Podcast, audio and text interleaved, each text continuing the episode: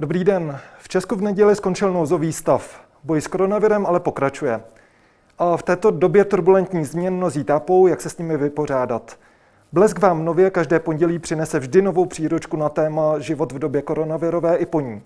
Jak žít a přežít, i co se změn na trhu práce týče, to probereme s dnešním hostem, ministrní práce a sociálních věcí Janou Maláčovou. Jmenuji se Jaroslav Šimáček a vítejte v Epicentru.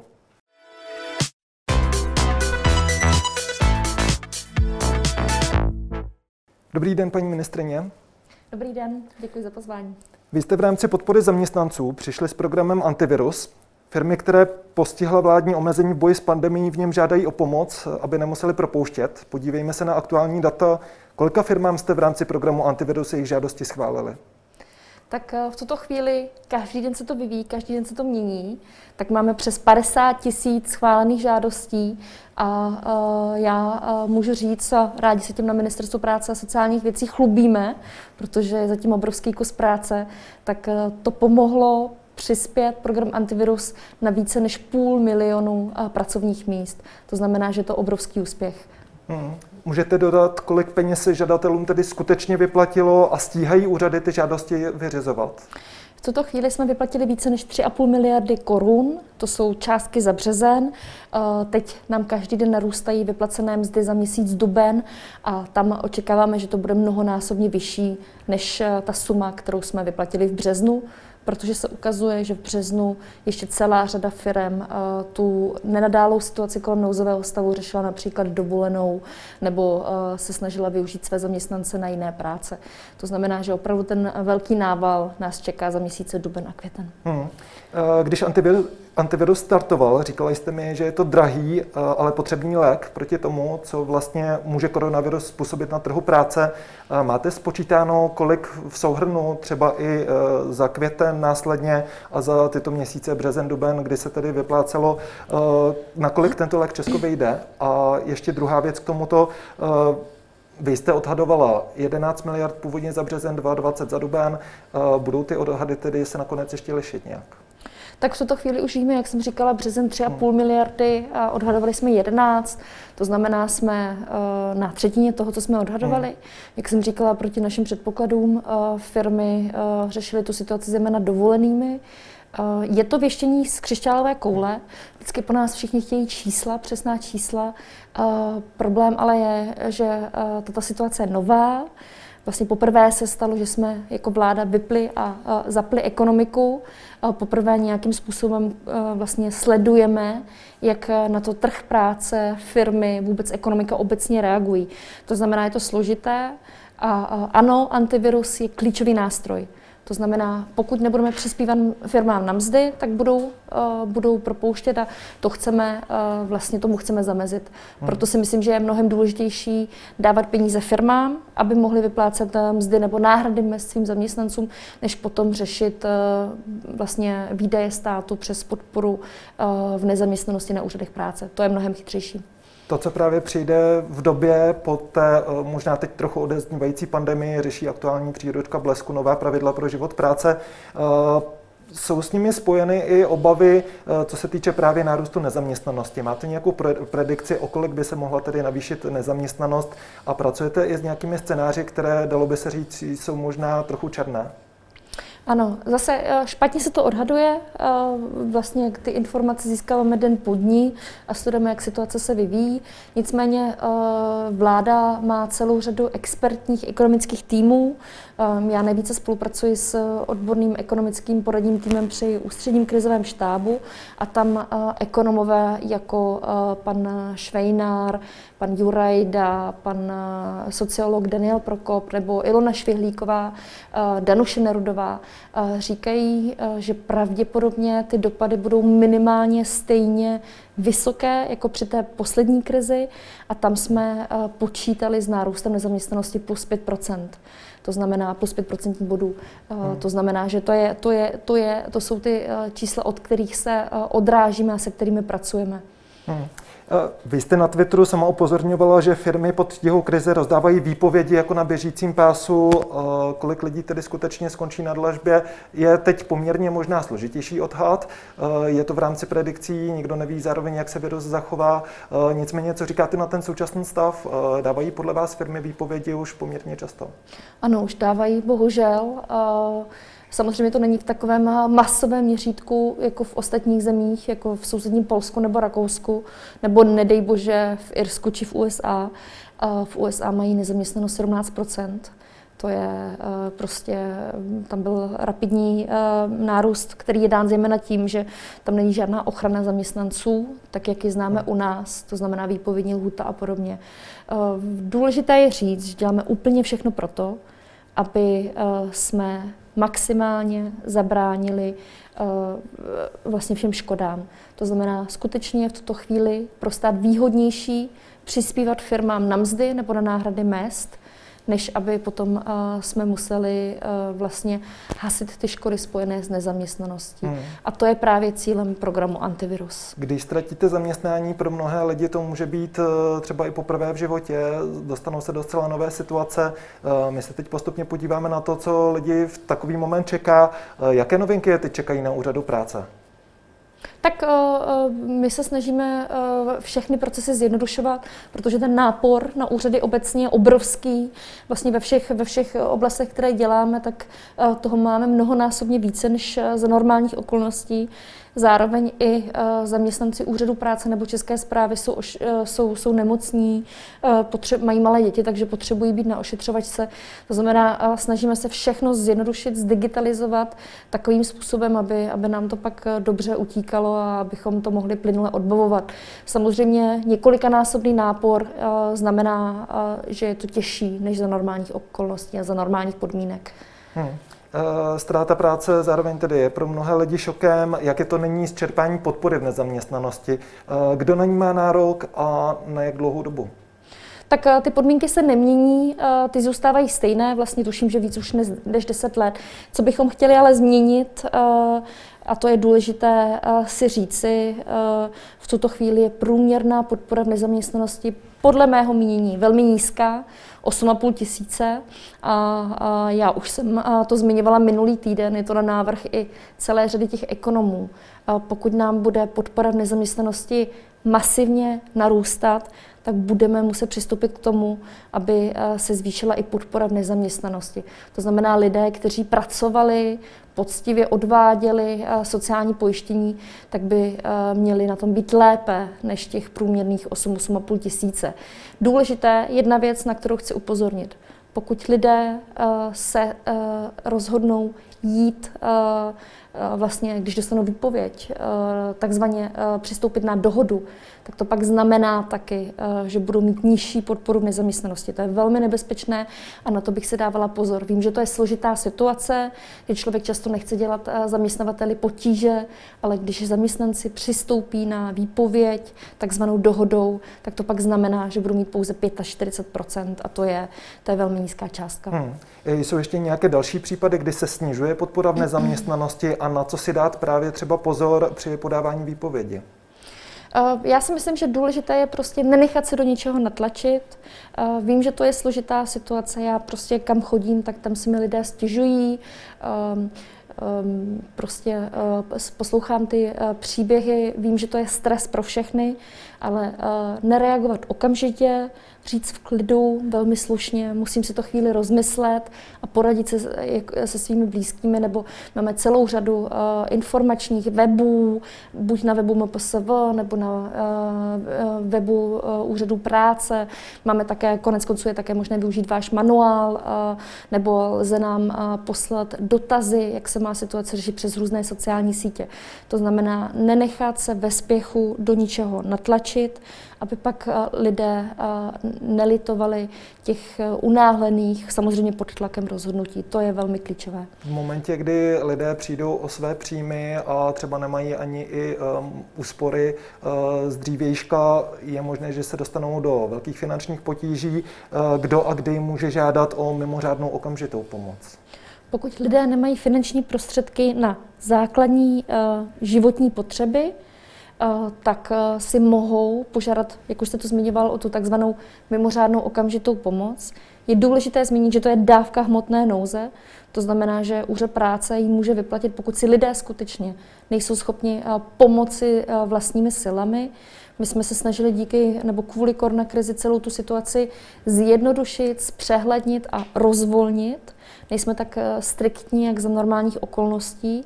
To znamená, v tuhle chvíli se testují pouze vlastní úspory.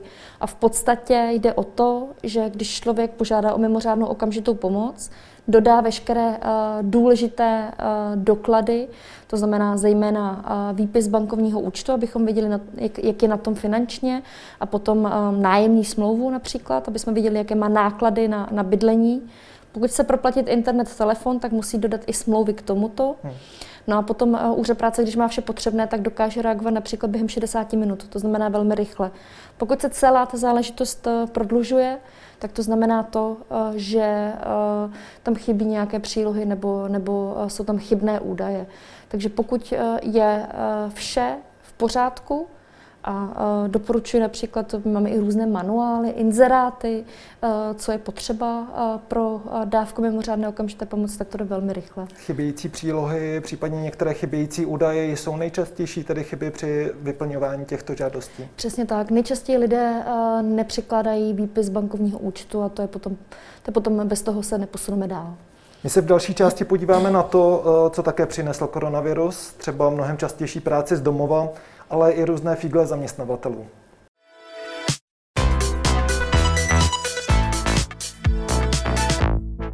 Paní ministrině, v době koronavirové byly ve firmách časté práce v rámci home office. Eh, I vy jste musela často pracovat z domova. Tady máme vás společně na fotce s vaším synem Gustavem, o kterého se staráte, ale k tomu se dostaneme až později. Já se zeptám právě na práci z domova, home office. Máte do budoucna eh, nějaké záměry s tím, aby byla v Česku častější eh, a jak eventuálně podpořit zaměstnavatele, aby k tomuto přistupovali? Tak to je shodou fotka, která vznikla u mě v práci. Ehm, já jsem z domova moc nepracovala, ale na začátku, když jsme ještě neměli eh, zajištěné hlídání, když byl začátek toho nouzového stavu, tak, tak eh, jsem si nabrala do práce, protože to jinak nešlo. Pak už, pak už jsme si poradili různě. Práce z domova, ono se vlastně ukazuje, že když je nouze, tak to nějakým způsobem jde. To je vlastně dobrá zpráva z celé té koronakrize, že vlastně sladění práce a rodiny, protože se muselo, tak se začalo mnohem, mnohem lépe dařit. Já mám velkou radost, že příští týden ve sněmovně proběhne třetí čtení zákonníku práce. Je to velká novela po několika dlouhých letech, kterou se podařilo dojednat. A tam je právě můj návrh na takzvané sdílené pracovní místo, které má ještě více podpořit v podstatě flexibilitu práce a sladěvání rodinného života. V podstatě jde o to, že si můžou dvě nebo tři osoby sdílet jednu pozici, my často, my jsme se inspirovali na Slovensku nebo v Německu a často hovoříme o ideální kombinaci například matka malého dítěte se, uh, se seniorem, který už má nárok na důchod, ale ještě chce částečně pracovat. Výhody toho sdíleného pracovního místa je, že se kornují mezi sebou, a že se mohou i vzájemně zastupovat, když budou uh, mít zájem a zároveň budou adekvátně pojištěni.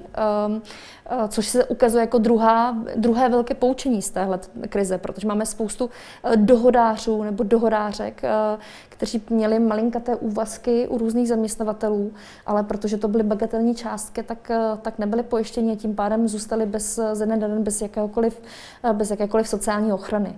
To znamená, máme tu návrh, který bude podpořen, jak to vypadá příští týden ve sněmovně a brzy tím pádem schválen, protože to pak to půjde do Senátu a pokud to podepíše pan prezident, tak najednou nám to pomůže vlastně mnohem více podpořit sledování práce a rodiny. A aby firmy ještě více tato sdílená pracovní místa zřizovaly, tak bychom je chtěli podpořit dotacemi z evropských, z evropských peněz. To znamená, že pevně doufám, že pak ta sdílená pracovní místa budou naší denní realitou. Hmm.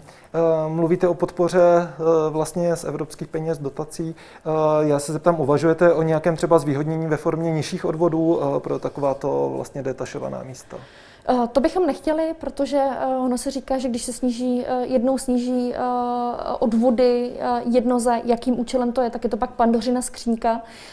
To znamená, my bychom chtěli tu druhou cestou, že chceme účelně vlastně vynakládat um, dotace právě firmám, které půjdou tou cestou, aby s tím neměli žádné dotečné fixní náklady, že pomáhají uh, lidem sladit uh, práci a uh, rodinu a zároveň, um, aby pak nedocházelo k tomu, že se budou zřizovat jenom sdílená pracovní místa. To znamená krásná, no. dobrá rovnováha mezi, mezi těma oběma uh, záměry.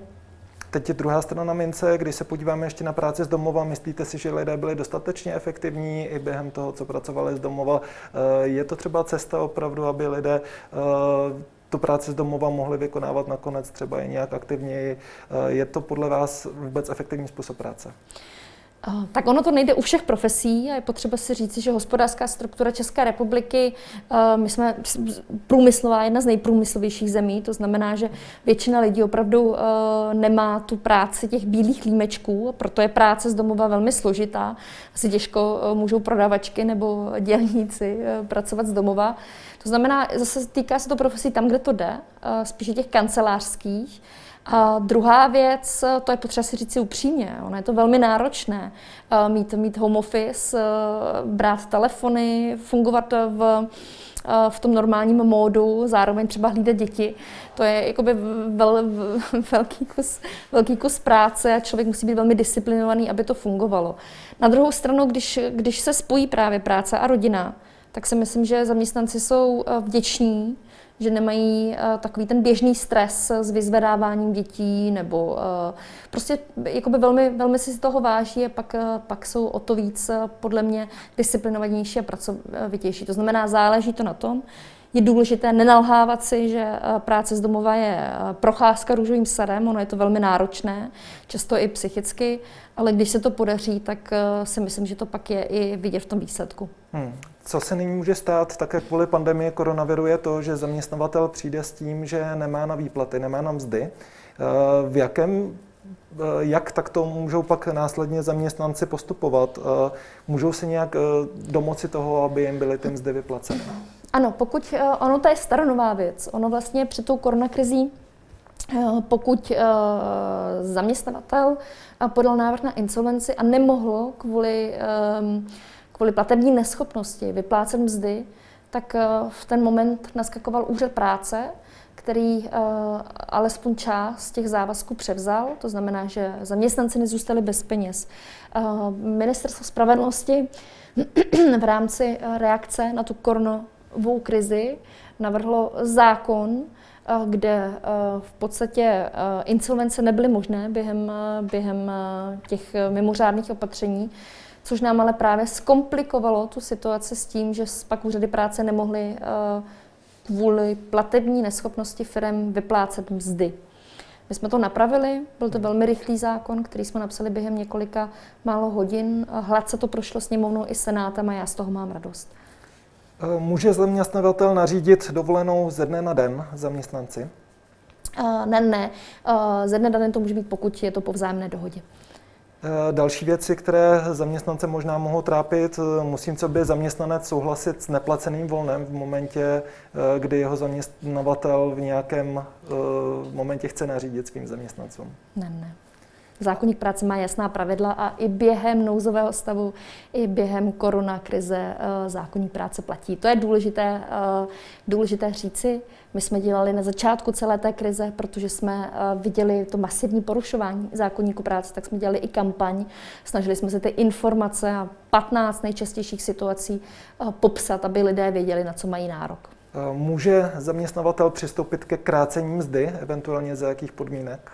Uh, to, je, uh, to je, když se to řekne zjednodušeně, uh, pokud dojde k určitým situacím, tak zaměstnanec může jít na takzvané překážky, Eh, které pevně definuje zákonník práce a pak dochází eh, právě podle těch specifických situacích eh, ke krácení mzdy. Ale je to, je to opět velmi přesně vydefinované. Ale jinak ze dne na den se zaměstnavatel nemůže prostě rozhodnout zaměstnanci zkrátit mzdu. Hmm. Bez jeho souhlasu. A co když se zaměstnavatel rozhodne eventuálně šetřit jinak? Třeba rozhodne, že práce o víkendu je stejná jako v práce v týdnu, nebo že neplatí za přes časy. Může k něčemu takovému přistoupit? Zase máme tu zákonník práce, který velmi jasně definuje kdy zaměstnanci, oni jsou to složitější situace, proto neřeknu jednoduchou, jednoduchou větu, kdy zaměstnanci záleží, náleží příplatek za jakou situaci. Myslím si, že to máte velmi dobře popsáno ve vaší příloze a opravdu zaměstnavatel se nemůže jen tak rozhodnout, a vnutit zaměstnanci svůj, svůj postoj. Samozřejmě něco jiného je o dohodě, a my víme, že v celé řadě firm se přistupuje k tomu. Ale přesto zaměstnanci mají svá práva, která jsou přesně definována v zákonníku práce. Pokud si nejste jisti, tak eh, si to vygooglujte, nebo eh, ve firmách fungují odbory, eh, tuším, že je to velmi dobře popsáno v té příloze, nebo potom je celá řada prostě informací na, na webu MPSV, na webu Úřadu práce, anebo také můžete mi napsat přes sociální média a já se pokouším vždycky velmi rychle odpovědět. Vy jste na začátku tohoto bloku mluvila o tom, že jste svého syna musela brát vlastně i do práce v momentě, kdy třeba ještě nebylo zařízené hlídání. Jak vy jste osobně snášela ten pracovní zápřah poslední doby a vyhlížíte možná tím spíš eh, nadcházející léto, že by i s ohledem na eh, pokles počtu nakažených a podobně eh, konec stavu nouze mohly být přece jenom možná i ty pracovní podmínky o něco méně hektičtější, než to bylo v posledních týdnech. Já musím říct, že těch několik posledních málo týdnů bylo to byl neskutečný zápřah. To si, to si málo kdo dokáže představit. My jsme v podstatě fungovaly non-stop. Ehm, hlavně těch prvních několik týdnů, to byly i víkendy, kdy ono to mělo i své pozitivní stránky, protože jsme se s kolegy, s tím nejužším týmem, se kterým spolupracuji, velmi dobře poznali. Ehm, snažili jsme se to brát s humorem, ale to pracovní vyčerpání bylo enormní. A teď už jsme pár víkendů eh, volnějších měli, kdy člověk nemusel být neustále v pozoru, ale eh, ano, máte pravdu, už se velmi těším na letní dovolenou, eh, kdy člověk bude mít prostě několik dní v kuse klid. To Plán... je pak hodně cítit. Plánujete jí v Česku nebo podobně jako pan premiér Babiš, který tady byl právě ve středu, mluvil o tom, že již má zaplacené Řecko. Doufáte v to, že se letos podíváte někam do zahraničí?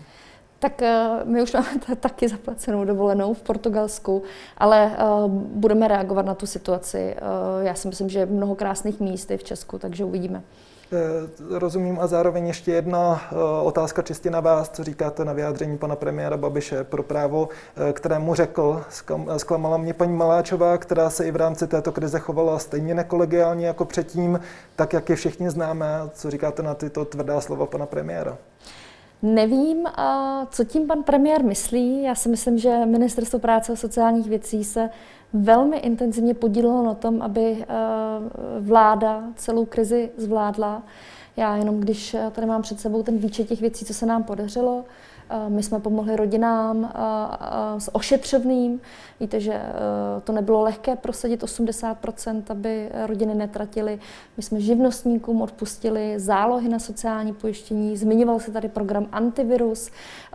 Zachránilo se téměř půl milionu pracovních míst e-neschopenka, projekt, který lékaři dlouho nechtěli, tak pak byli šťastní, že funguje, že se jim do ordinací nenahrnuli prostě e, desítky nemocných pacientů.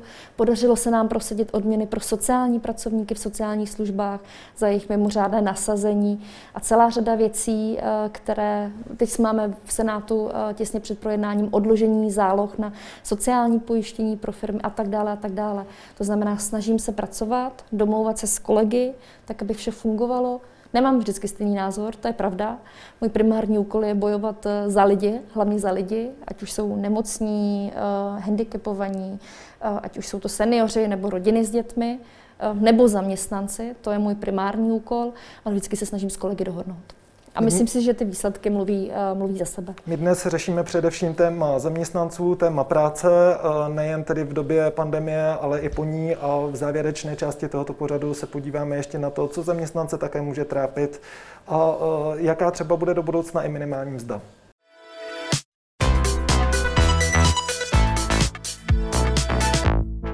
Paní ministrině, minimální mzda se pro letošní rok zvýšila o 1250 korun na 14 600 korun. Kolik lidí za ní aktuálně v Česku pracuje? Máte přehled?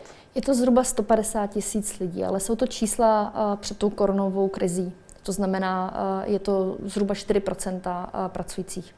Čekáte nárůst tedy pracujících, kteří budou pracovat za minimální mzdu třeba i po, kor- po koronakrizi nebo v rámci té ekonomické krize, která se na nás nepochybně řítí? Uvidíme, jaký bude vývoj. Vím, že už mi spousta lidí píše, že by se měla začít vyjednávat minimální mzda na příští rok. Já ale budu chvilku vyčkávat, protože v tuto chvíli se odkládá i příprava státního rozpočtu na příští rok. S tím je vyjednávání minimální mzdy velmi úzce spojeno. Um, a vlastně rozhodující budou ty makroekonomické predikce, uh, které vyjdou tuším, že v půlce měsíce srpna a od hmm. toho uh, se budeme odvíjet. To znamená, to bude pro mě klíčové. To znamená, přesné částky si budeme asi říkat na vládní úrovni s kolegy někdy v měsíci srpnu. Vaše osobní predikce poroste i pro příští rok, pro rok 2021 minimální mzda. Samozřejmě mluvíte i o tom, že eh, vyjednávání o rozpočtu bude možná i eh, záležitostí těžší, eh, i s ohledem na to, že schodek rozpočtu pro letošní rok bude o něch 300 miliard korun, což je obrovské číslo. Jak to bude vypadat pro příští rok, to je zatím vyloženě ve hvězdách. Ale co se týče samotné minimální mzdy, očekáváte jí nárůst pro příští rok nebo spíše nikoli? Měla by růst minimálně o inflaci, to v každém případě. Samozřejmě to bude záviset na stavu zaměstnanosti, respektive na číslech nezaměstnanosti, na tom, jakým způsobem budou reagovat firmy na to současnou krizi a vůbec na obecných odhadech růstu HDP a podobně. To znamená tam několik faktorů. Já si myslím, že kdybych, kdybych řekla přesné číslo, tak by to v tuto chvíli bylo neseriózní, protože opravdu netušíme, co za pár týdnů, respektive měsíců bude. Pevně doufám a udělám pro to maximum, abychom vlastně tím, jak se znovu vracíme do normálního života, tak aby jsme ekonomiku, co bude v mých silách, tak z pohledu Ministerstva práce a sociálních věcí zastabilizovali, aby jsme skutečně na tom byli ideálně jako před, před tím 12. březnem. Kolem toho vracení se do normálu, vy už jste tady zmínila, že v rámci nějaké té okamžitější pomoci se domlouvalo ošetřovné prodloužené a vlastně nakonec i navýšené. Byly tady další kompenzační bonusy a různé věci, které měly také, také pomoci lidem, ale já se teď zaměřím na trošku jinou oblast a to je oblast očkodnění možného. Eh, mají nárok nebo budou mít nárok na očkodnění třeba zdravotníci, kteří museli do zaměstnání, onemocněli koronavirem. Eh, jsou to vlastně ti, kteří šli do té první linie, jak se celou mhm. dobu říkalo. Eh, bude se tady jednat o nějakém očkodnění pro ně? My už jsme k tomu stanovisku dali lidé, kteří během svého nasazení onemocnili koronavirem, tak to je v podstatě nemoc povolání a mělo by se podle toho také postupovat. Takže já si myslím, že to stanovisko už je několik týdnů staré. Hmm. Co říkáte na názor experta na očkodnění Tomáše Beka, že by nákaza u zaměstnanců v první linii měla být řešena jako pracovní úraz?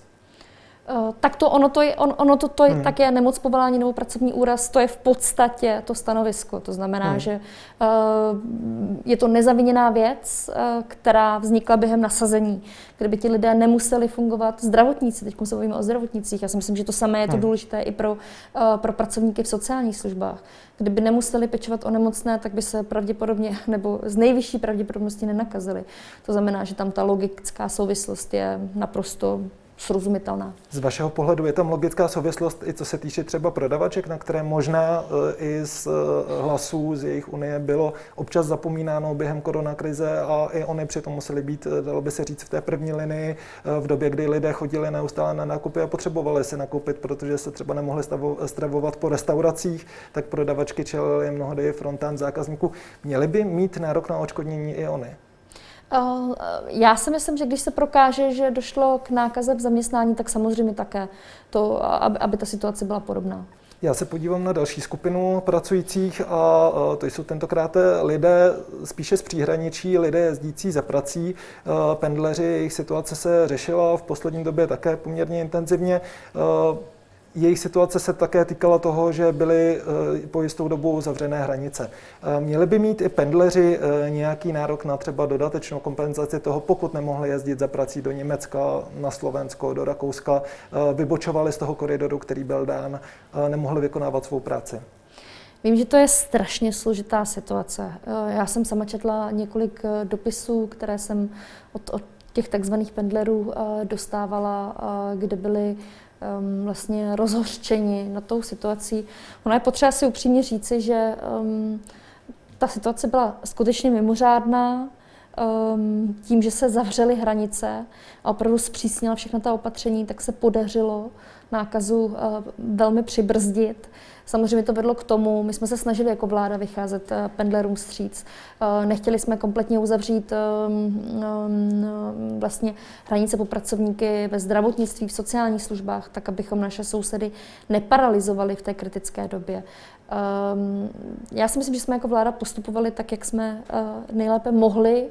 Uh, rozumím tomu, že to spoustě lidem zkomplikovalo život. Na druhou stranu uh, musíme si uvědomit, že jsme velmi rádi, nebo měli bychom být vděční za to, že se u nás neopakovala ta situace jako v Itálii nebo ve Španělsku. Vím, že to je strašně složité a že když člověk na tom velmi osobně tratil, tak ho ten uh, argument asi neuspokojí, ale prostě to byla mimořádná situace, na kterou jsme museli mimořádně reagovat. My jsme se snažili pendlerům pomoci z pohledu prá- rezortu práce a sociálních věcí, alespoň tím, že když nemohli dojíždět do práce, tak jsme právě uh, reagovali tou uh, rozvolněním té mimořádné okamžité pomoci. Vznikl tam nárok a dávali jsme přesný výklad na uh, podporu v nezaměstnanosti a tak dále a tak dále. To znamená, že skutečně všechny úřady dělají i maximum možného pro to, aby těm lidem, kteří se kvůli zavřeným hranicím také ocitli bez práce, tak aby jsme jim vyšli vstříc. Oni si někteří i během eh, vlastně protestu, které se je odehrály na některých hraničních přechodech, stěžovali, že je vláda v vozovkách hodila přes palubu. Eh, když nebyli pendleři vpuštěni třeba na Slovensko, jde o překážku na straně zaměstnavatele nebo o překážku na straně zaměstnance, eh, tedy bez nároku na náhradu mzdy? O, tak když nebyli pendle, čeští občané puštění na Slovensko, hmm. tak se rozhoduje podle uh, slovenského zákonníku práce. To je důležité říci. My jsme podobnou situaci řešili v Olomouci, kdy se, uzavírala, uh, kdy se uzavíraly ty obce, kde byla nákaza a, a snažili jsme se to eh, interpretovat eh, jako překážku na straně, nebo ono logicky je to překážka na straně zaměstnance, když se zaměstnanec nedostane do práce, ale uh, snažili jsme se podle situací vycházet vstříc, protože pak se jedná, těm lidem pak se jedná zase o náhrady mzdy. A, a víte, že například v antivirusu Ačku pomáháme lidem, kteří se ocitli v karanténě, Oni dostávají 60 eh, eh, od eh, zaměstnavatele hmm. náhradu mzdy. To znamená úplně stejně, jako kdyby byli v nemoci a my se to snažíme firmám kompenzovat, aby na tom nebyly tracené. To znamená, závisí to potom na, na té dané situaci, v tomto případě se to odvíjí od slovenského zákonníku práce.